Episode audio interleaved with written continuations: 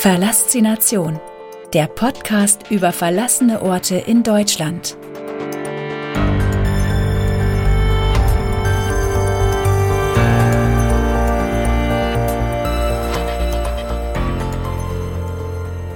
Zentralkokerei Alma. Dieser Lost Place verschwindet bald. Die Kokerei Alma wurde 1928 auf dem Gelände der Zeche Alma in Gelsenkirchen-Ückendorf in Betrieb genommen und produzierte dort bis 1963 täglich bis zu 2100 Tonnen Koks. Mittlerweile ist sie lange verlassen und ganz schön verwüstet. In der Zeche Alma wurde von 1872 bis Ende der 1970er Jahre Steinkohle abgebaut und nachdem diese Schächte stillgelegt wurden, wurde dort von 1927 bis 1928 die Kokerei Alma errichtet. Heute sind wir an diesem Ort, der einst ein großer Bestandteil der Industriekultur des Ruhrgebiets war. Der Inhaber hat mich gefragt, ob ich Interesse hätte, die Zentralkokerei Alma noch einmal zu besuchen, bevor sie in den nächsten Tagen komplett ausgeräumt und danach saniert werden soll. Natürlich habe ich zugesagt und nun stehe ich vor dem ehemaligen Verwaltungsgebäude der Kokerei. Das Gebäude ist von dichtem Gestrüpp umfasst und wirkt auf den ersten Blick sehr unscheinbar.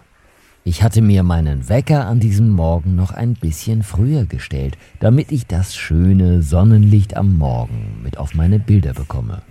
Und mein Plan sollte, wie die Sonne in diesem Moment, aufgehen.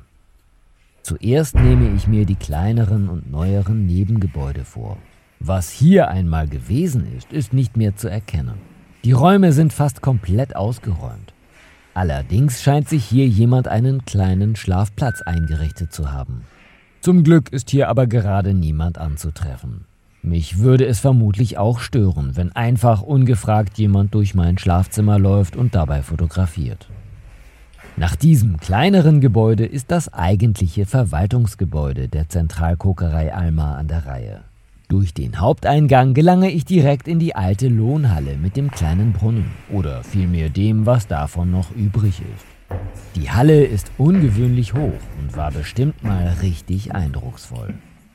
Überall liegt Müll und Schutt herum.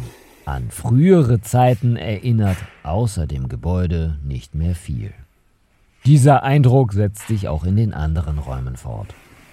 Zuletzt war hier unter anderem eine Druckerei untergebracht.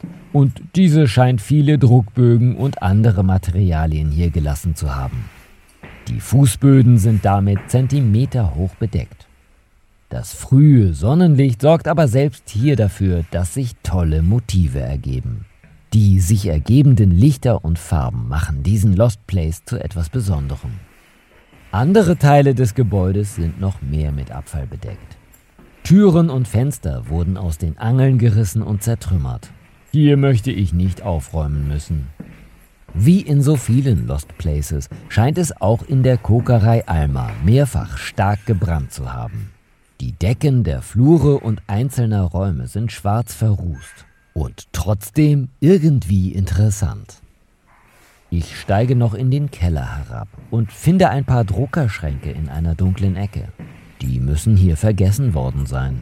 Es ist traurig mit anzusehen, dass diese schönen alten Möbelstücke hier im Keller verrotten.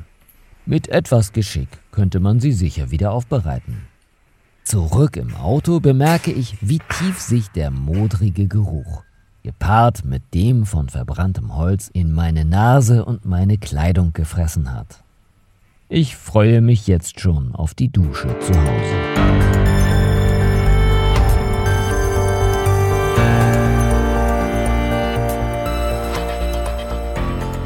Die Geschichte der Zentralkokerei Alma. In der Zeche Alma wurde von 1872 bis Ende der 1970er Jahre Steinkohle abgebaut. Die Gelände der Nebenschachtanlagen sind überbaut bzw. komplett abgeräumt worden. Die Hauptschachtanlage Alma 125 lag in unmittelbarer Nähe des Stahlwerks Gelsenkirchen der Thyssen AG. Nachdem diese Schächte stillgelegt worden waren, wurde dort 1927 bis 1928 die Kokerei Alma errichtet. Zur Kokerei führte zu dieser Zeit eine Zufahrtsstraße, die rechts und links von gepflegtem Rasengelände mit Ziegelmauern eingesäumt war. In dem im neoklassizistischen Stil errichteten Eingangsgebäude waren die Direktions- und Verwaltungsbüros der Kokerei untergebracht. Am rechten Flügelende war das Betriebslabor und im linken Teil waren die Kauen der Belegschaft eingerichtet.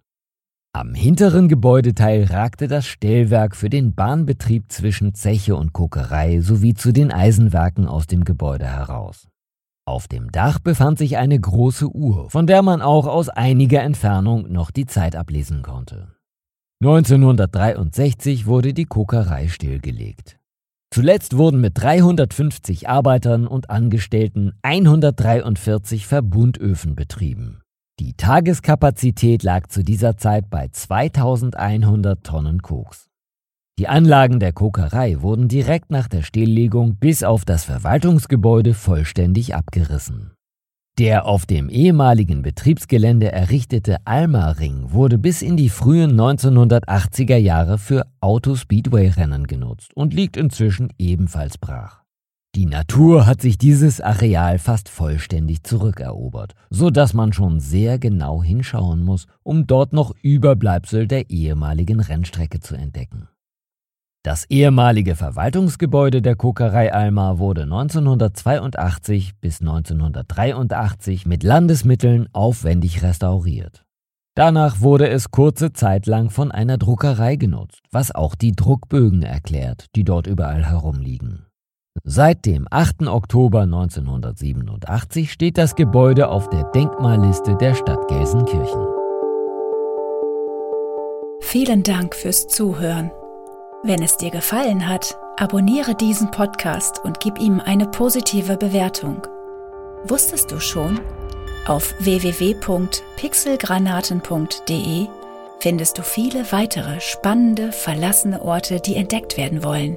Sei auch bei der nächsten Folge wieder dabei. Verlassination, der Podcast über verlassene Orte in Deutschland.